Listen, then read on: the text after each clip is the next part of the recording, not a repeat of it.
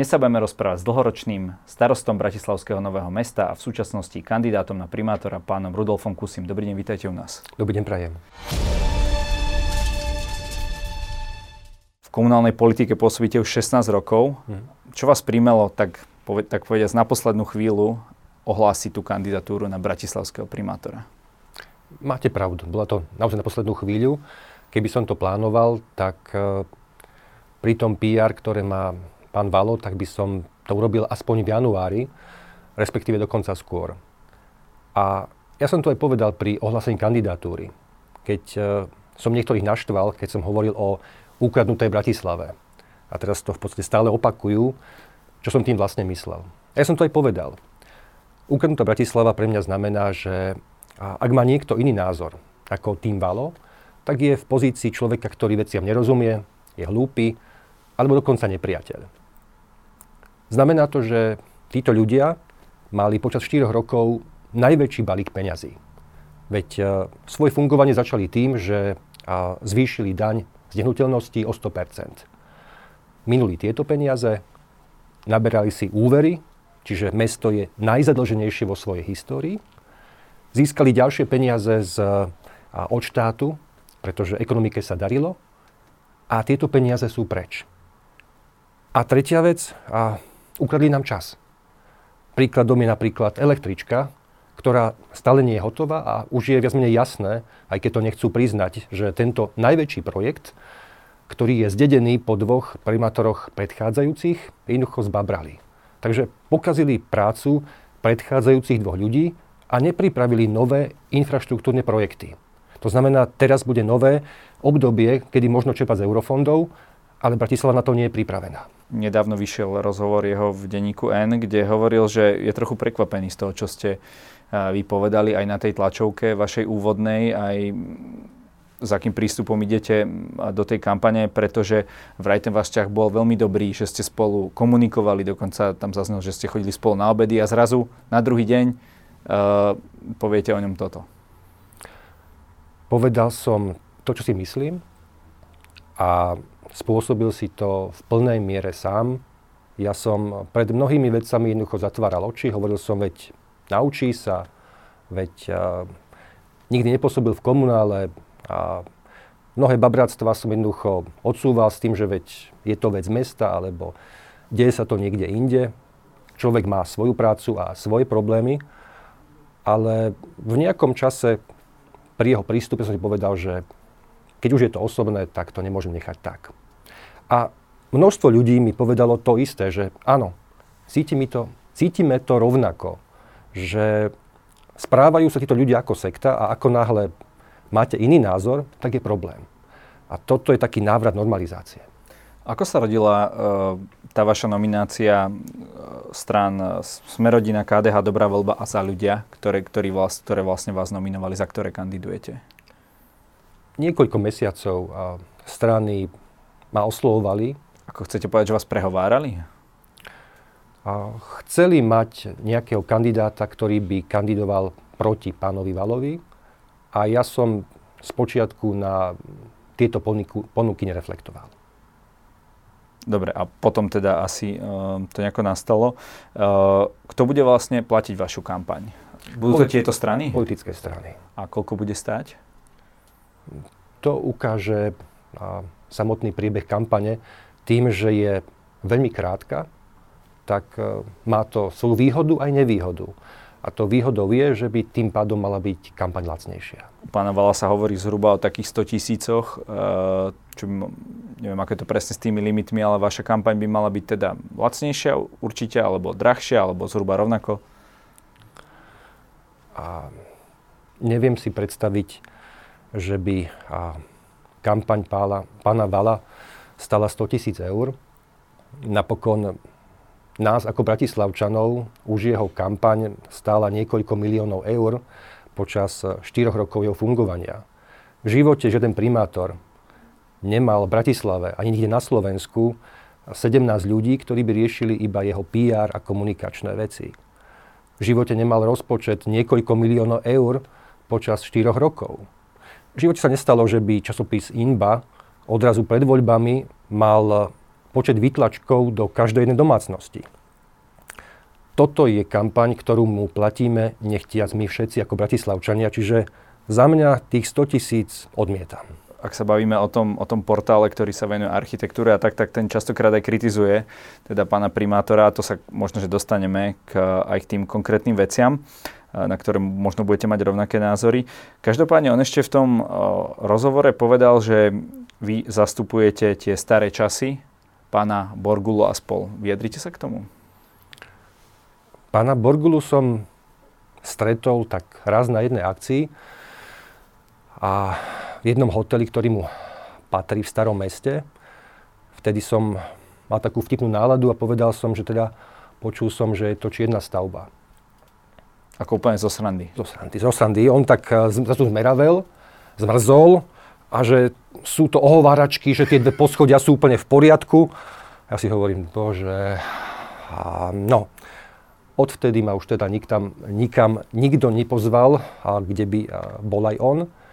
Čiže viem, že existuje a viem, že bol mestský poslanec, ale ja som v živote mestský poslanec nebol.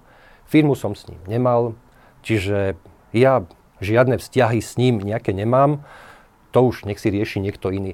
Zrejme sa snaží vyvolať dojem, že tým, že za mnou sme rodina, tak sú nejaké vzťahy a prepojenia. No práve na to som sa chcel spýtať, že je možné, aby jeden z naozaj zo, zo silných poslancov minimálne uh, tu na Bratislave zo Sme rodina e, nesúhlasil s takouto nomináciou alebo ju dokonca nepodporoval? No už takéto niečo som s ním nekonzultoval a ani nie som s týmto pánom v kontakte a ani neviem, čo všetko robil a nerobil. A ak dovolíte, pokiaľ ide o nejaké skupiny a podobne, ja si myslím o tom, čo a ako pán Valo pôsobí a jeho tým zase svoje. Vy ste povedali, že e, boli to 4 premárnené roky a Bratislava teraz e, je pre nejaké úzke skupiny, tak koho tým, koho tým myslíte? Myslíte tým nejakých podnikateľov? Viete byť trošku konkrétnejší? V podstate Bratislavu ovláda skupina, ktorá je takým mentálnym myslením až trochu sektárska a hovoríme o týme Valo. A keď hovoríme o skúsenostiach, tak e, mnohí ľudia potvrdia to, že ako náhle niekto z magistrátu má ísť komunikovať s médiami, tak najprv ho inštruujú, čo má hovoriť, čo nemá hovoriť. Keď sa niekto vyjadrí kriticky na Facebooku, tak majú to pod ohľadom a zoberú ho na pohovor. No, ako isto, ako občan, alebo ako nejaký zamestnanec, alebo... Áno, keď sa niekto vyjadrí kriticky k k magistrátu ako pracovník magistrátu, respektíve organizácie, tak majú tieto veci monitorované.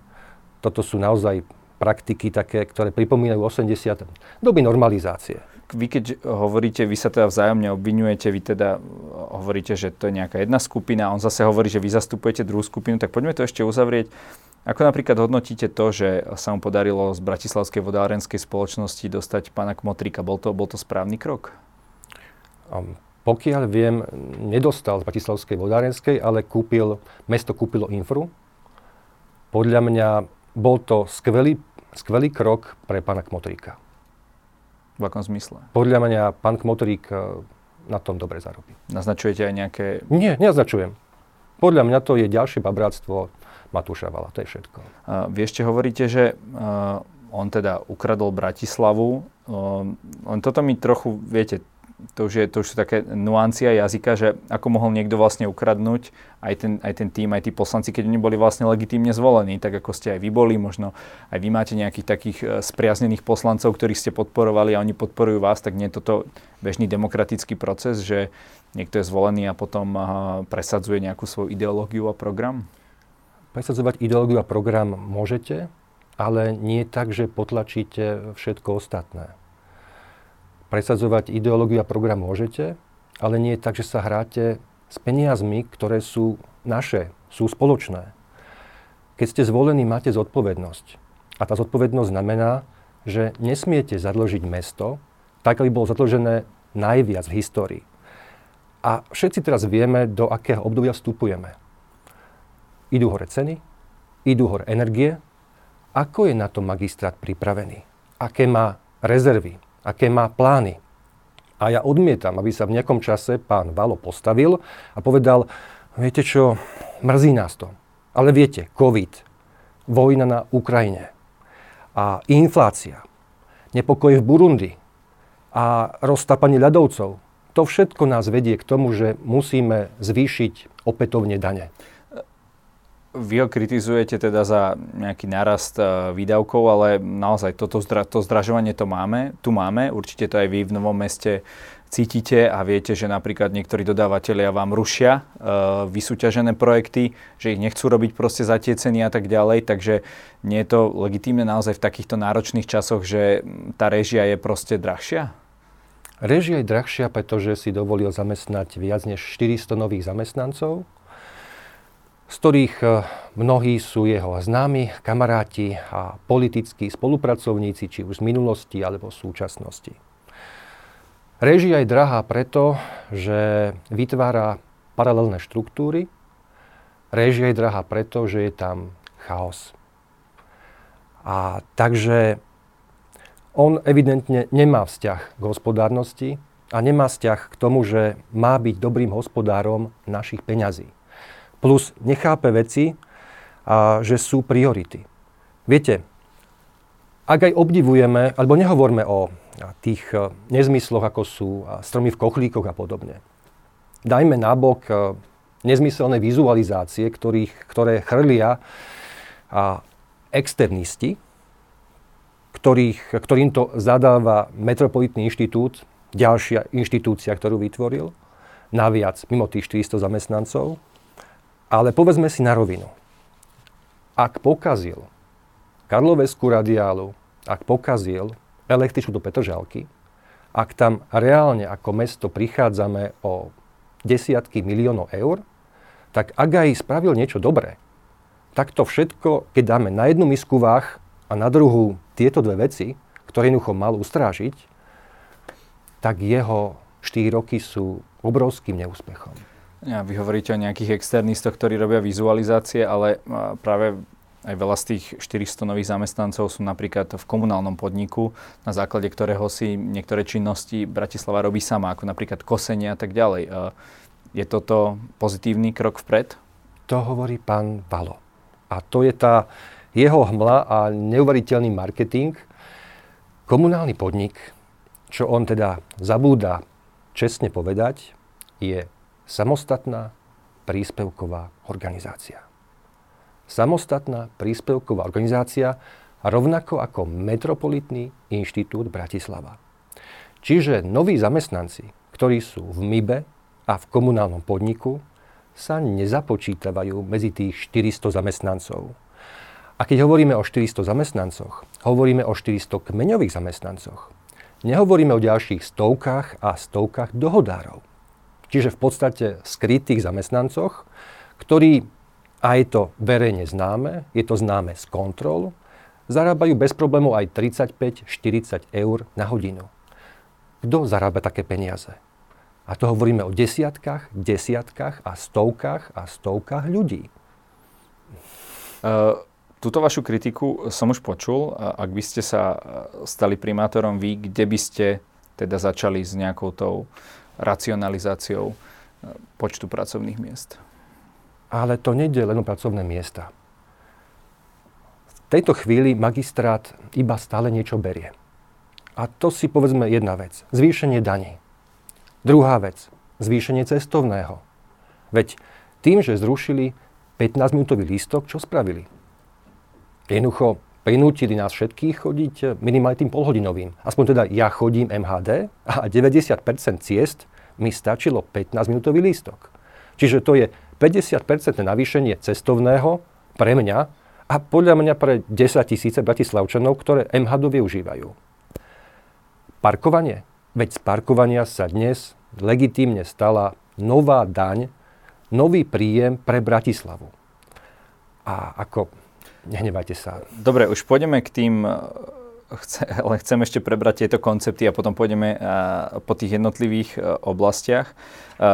Vy ste ho kritizovali, že namiesto veľkých projektov tu máme napríklad kvety za naše peniaze, takže na aké veľké projekty by tieto peniaze, ja predpokladám, že sa nejedná o úplne miliónové záležitosti, mohli, mohli radšej ísť. Čo by mali byť tie veľké projekty, na ktoré by sa mala Bratislava sústrediť? Ale ja mám kvety rád. Ja aj súhlasím s výsadbou stromov. A to tomu kvitujem. Len hovorím, že ak nie je schopný sa koncentrovať na to, čo je dôležité, tak nemôže ako jediný výsledok svojej práce ukázať nám kvety, výsadbu stromov, opravu chodníkov, pretože to nestačí, ak popri tom nepripravuje veľké projekty, ktoré sa pripravujú roky a zbabre veci, ktoré pripravili jeho predchodcovia. Uvedme príklad. O Petržalke hovoriť nebudeme, lebo to každý vidí. Momentálne tam robí 12 až 15 ľudí na 4 kilometroch od pondelka do piatka. Cez víkend majú fajront. To je výborné číslo, pokiaľ staviate rodinný dom mimochodom. A spomeňme si Karloveskú radiálu. Táto radiála doteraz nie je skolaudovaná. Doteraz nepožiadal tzv. záverečnú platbu, to znamená neprebehol audit a nebola skontrolovaná celá tá realizácia a tým pádom, a tým pádom odložil korekcie až na čas po voľbách. To znamená, že až po voľbách sa príde na to, že Bratislava bude musieť vrátiť Európskej únii peniažky. Toto považujem za, z jeho strany za podraz, nehovoriac, že Bratislava má na účte 6,5 milióna eur v rezervnom fonde. 6,5 milióna eur. Na jednej strane má nezaplatenú faktúru ešte za Karloveskú radiálu, čo sa vie, to bolo medializované, to je fakt. Ak sa nemýlim, hovorím o 6 miliónoch. Na druhej strane, najbližšia faktúra za a, radiálu alebo za Petržalskú električku je 8 miliónov eur. Takže a pán Valo nechá svojmu nástupcovi pekný darček. Poďme ešte k tej, keď už ste teda načrtli tie, tie problémy, uh, tú električku v Petržalke. Uh, akým iným spôsobom by sa to dalo spraviť, keď naozaj musel x krát, ako to teda on hovorí, vysúťažiť tých nových dodávateľov, lebo sa rozhodli, že proste za tú cenu sa im to oplatiť, neoplatí spraviť? Poprvé, a 7 mesiacov. 7 mesiacov tam na magistráte brainstormovali, posílali si e-maily a diskutovali, ako budú vyzerať zástavky. Aké budú farby, aké tam budú svetla a aký bude tvar a aká bude strecha. A ja, ja si neuťahujem, lebo týchto 7 mesiacov jednoducho znamenalo to, či sa projekt stihne alebo nestihne. Jednoducho, a ako by to boli decka, ktoré si pripravujú stúžkovú. Ale tu nejde o stúžkovú. Tu ide o to, či tých 100 miliónov Bratislava využije alebo nevyužije. Pretože je tu riziko, že ak nebudú peniaze z únie, mesto nemá vlastné peniaze, tak tá stavba v nejakom čase bude rozostávaná a zostane tak. To je logické. A, a čo? Budeme tu mať druhé metro? A postaví sa pred nás a povie, no, nevydarilo sa. Druhá vec. On nemusel prijať tú najnižšiu ponuku. Jeho upozorňovali na to, že to nie je dobrý nápad, že tá cena je podseknutá. A keď do toho išiel, OK, v takom prípade, ako náhle ho konzorcium upozornilo, pozor, a ceny nám nestačia, lebo je tu inflácia, tak mal konať, mal uzavrieť dodatok a riešiť to s príslušným ministerstvom. Namiesto toho to nechal vyhniť, počkal, kým práce zastanú a slávnostne začal, myslím, že znova stavať v auguste. Z okolností zhruba dva týždne po tom, čo sa presiaklo, že idem kandidovať. A mimochodom, v súčasnosti toto, čo sa robí, to nie je výstavba. Toto je potemkiada. Ako asi každý pochopí, že keď na trati, ktorá má 4 km a je tu vôľa ju dostávať do konca budúceho roka a skolaudovať, čo je administratívny proces, ktorý trvá niekoľko mesiacov, tak tam nemôže byť 15 ľudí. Tam, sa, tam nie je možné, aby cez víkendy sa nerobilo. Tam sa nastúpi o 6 ráno A o 22. sa skončí. S tým, že sa robí pod umelým svetlom. A cez víkendy sa robí tiež. A miestnym obyvateľom povieme, odpustite, ale iná šanca nejde, nie je. Ale takto, sa, takto to nie je. Podľa mňa je riešenie, alebo teda ich plán jediný, po voľbách prídu s tým, že nestíhajú to, povedia nám objektívne príčiny, ktoré to spôsobili a budú chcieť požiadať štát, aby tie peniaze, ktoré sú na Bratislavu umiestnené, mohli využiť na niečo iné. Na autobusy, trolejbusy, na niečo, čo dokážu rýchlo využiť. Ale to je nefér. Prečo tieto veci všetky odkladajú po voľbách? Ak to ľudia budú vedieť, možno si povedia, hm, už nechceme týchto babrákov. Lebo keď zbabrali Karloveskú radiálu, keď zbabrali to Pet- Petržalskú električku, nedajme im už šancu, aby pokračovali a pokazili ďalšie veci. Keď ste hovorili, že to je len tak jednoduché ako nejaký dodatok k zmluve, proste navýšenie ceny prác a tak ďalej, prečo to podľa vás neurobil? Ak je to také veľmi jednoduché, čo sa deje bežne v každom meste. Nie je to jednoduché. Ale oni to nechali vyhniť. To je rozdiel. Začali sa tým zaoberať až vtedy, keď sa práce zastavili. A pochopte, ja chápem, že z pohľadu PR a marketingu nedá sa rozprávať stále o Petržalskej električke. A čas ľudí povie, veď to už malo byť dávno postavené. Čo nám to tu rozprávaš? Radšej nám ponúkne cvičko, radšej nám ponúkne výsadbu kvetiniek, stromčeky, a, alebo namaľuje pruhy a hovorí, že je to cyklochodník. Ale ako primátor musíte sa koncentrovať na ten najdôležitejší projekt, lebo a aj keď to nie je PR, tak e, je to robota, ktorá znamená finančné ohrozenie mesta. A mesto to nie je magistrát, to nie sú poslanci, to nie je primátor. To sú bratislavčania. A to sú naše peniaze, nie ich. S akými prioritami kandidujete na post primátora? No, vzhľadom na to, že mesto je v kríze, tak e, priorita číslo jedna bude a vyriešiť električku jednu aj druhú. Jednoducho dať tieto veci do poriadku.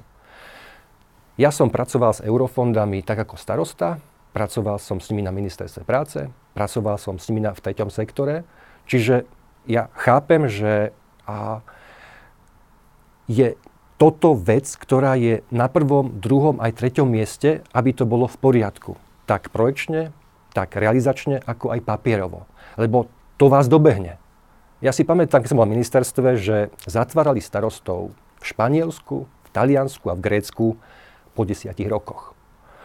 A, a rozhodne neplánujem byť súčasťou a nejakých problémov, ktoré zapričinil pán Valo. Čiže v prvom rade dať do poriadku a tieto veci, ktoré sú najväčším problémom Bratislavy z pohľadu financií. Po druhé, a magistrát doteraz iba bral. Bral Bratislavčanom peniaze. Zvýšenie daní, enormné. Lístok 15-minútový zrušil, čiže zvyšovanie cestovného. Špeciálna daň v podobe parkovacej politiky. Čiže tieto všetky veci treba napraviť. To znamená, parkovacia politika sa musí zmeniť a musí byť pre Bratislavčanov v zásade bezplatná. Ak chceme, aby ľudia fungovali a prešli z aut do MHD, tak nemôžeme im predsa zvyšovať cestovné. Čiže vrátime aj 15-minútový lístok. Ako toto sú veci, ktoré treba začať riešiť okamžite. A nie len to. A všetci cítime to zražovanie. Cítime, že bude problém s energiami, cítime, že a, nemôžeme si dovoliť jednoducho robiť hlúposti.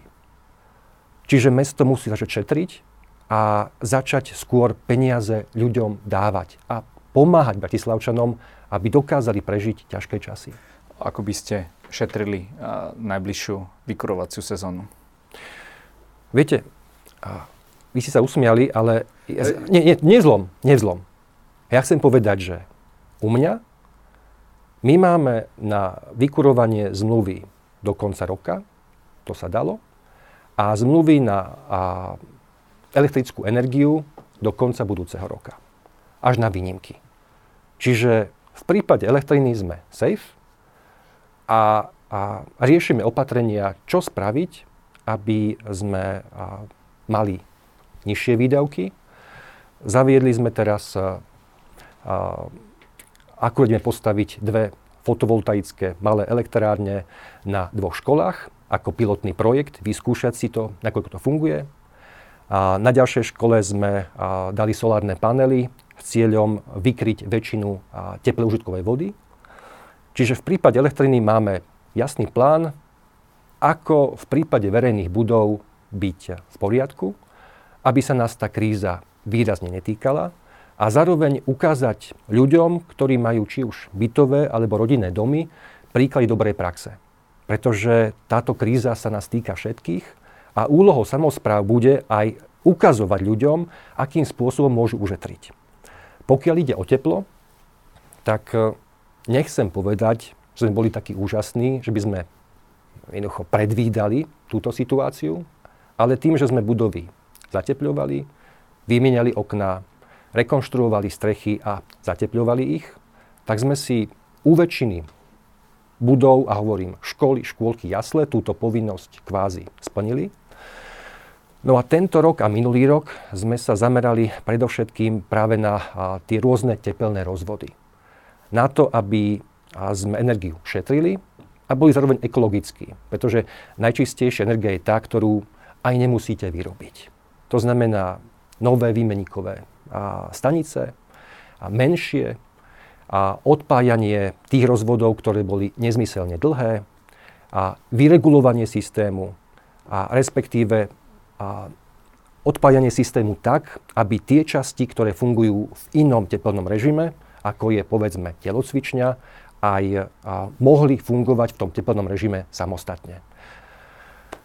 A my máme pripravený scénár, že v prípade zvýšenia cien tepla v Novom meste, máme tam teraz scénar, že v prípade zvýšenia cien, cien, cien tepla a naše zariadenia, ktoré teda sú na nás závislé priamo, škôlky a jasle, a sú v pohode.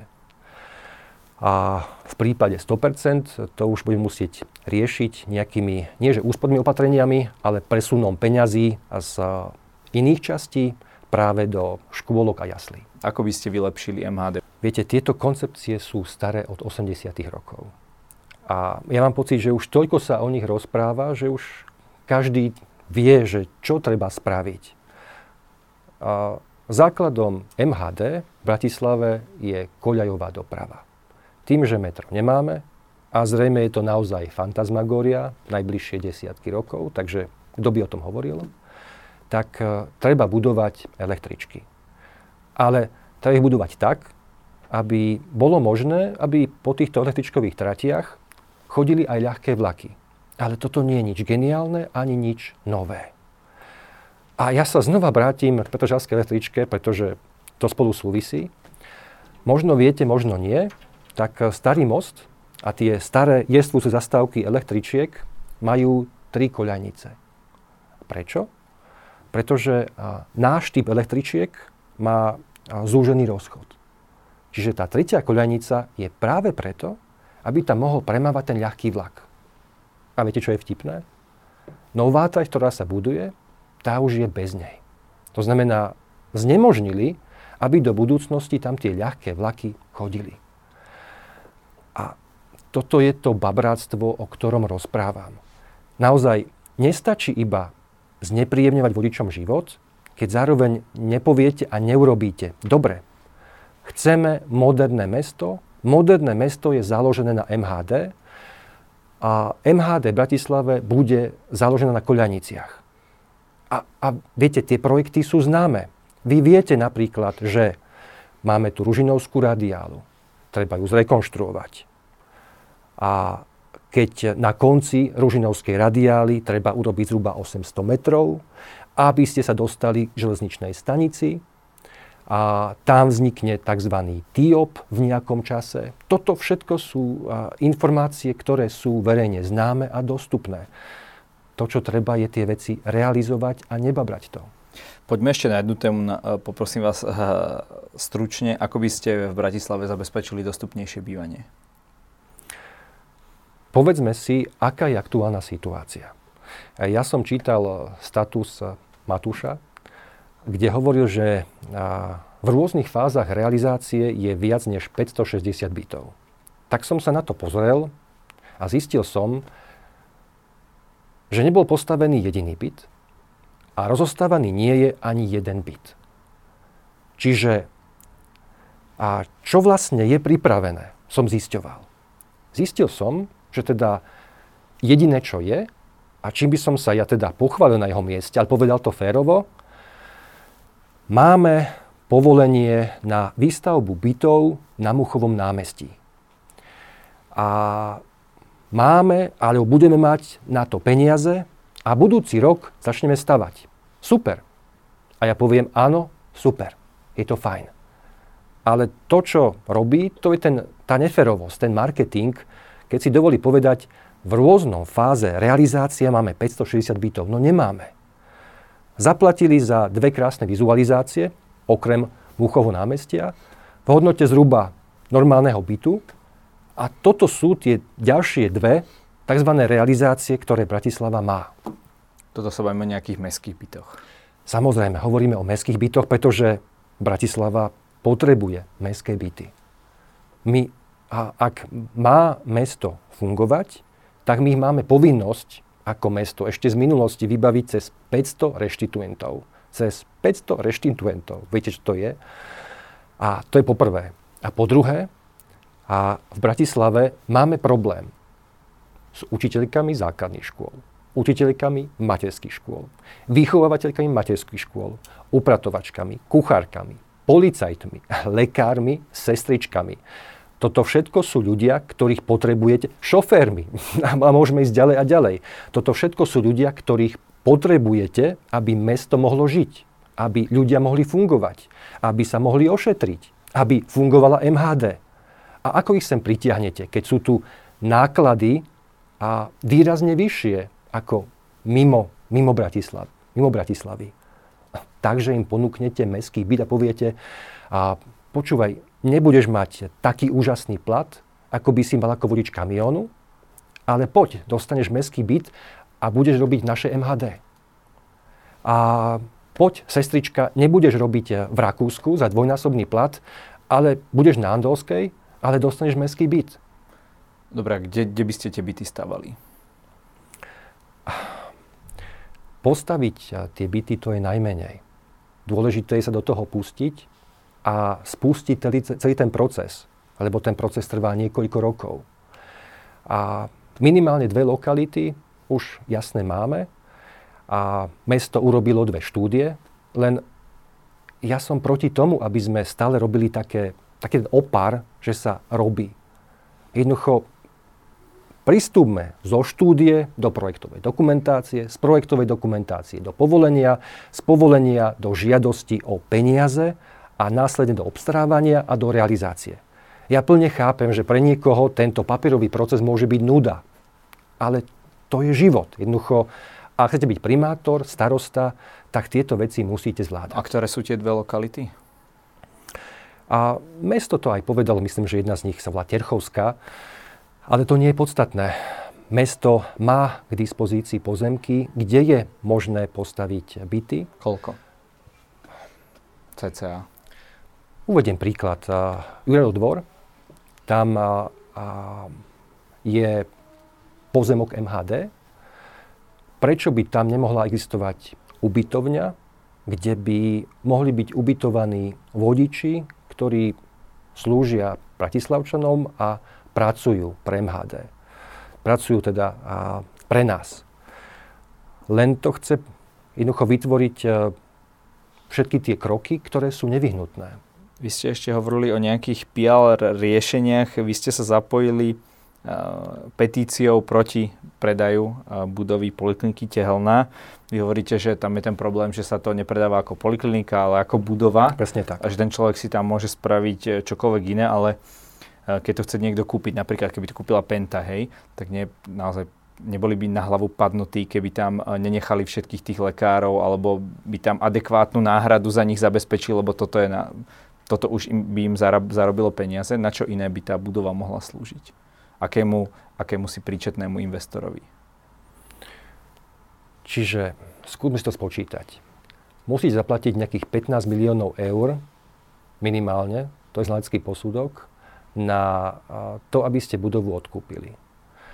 Potom musíte zaplatiť zhruba 10 až 12 miliónov eur, ak nie viac, za jej rekonštrukciu. Lebo tá budova ju potrebuje. Okna, fasáda, rozvody. To bude možno ešte aj viac, že som to naozaj podcenil. A to nehovoríme o vnútrojšku. Hovoríme o veciach, ktoré z časti sú a časti nie sú vidieť, ale to by ste prišli stále do budovy z 80. rokov, len medzi tým používanej. Čiže hovoríme o sumách, ktoré sú naozaj vyššie.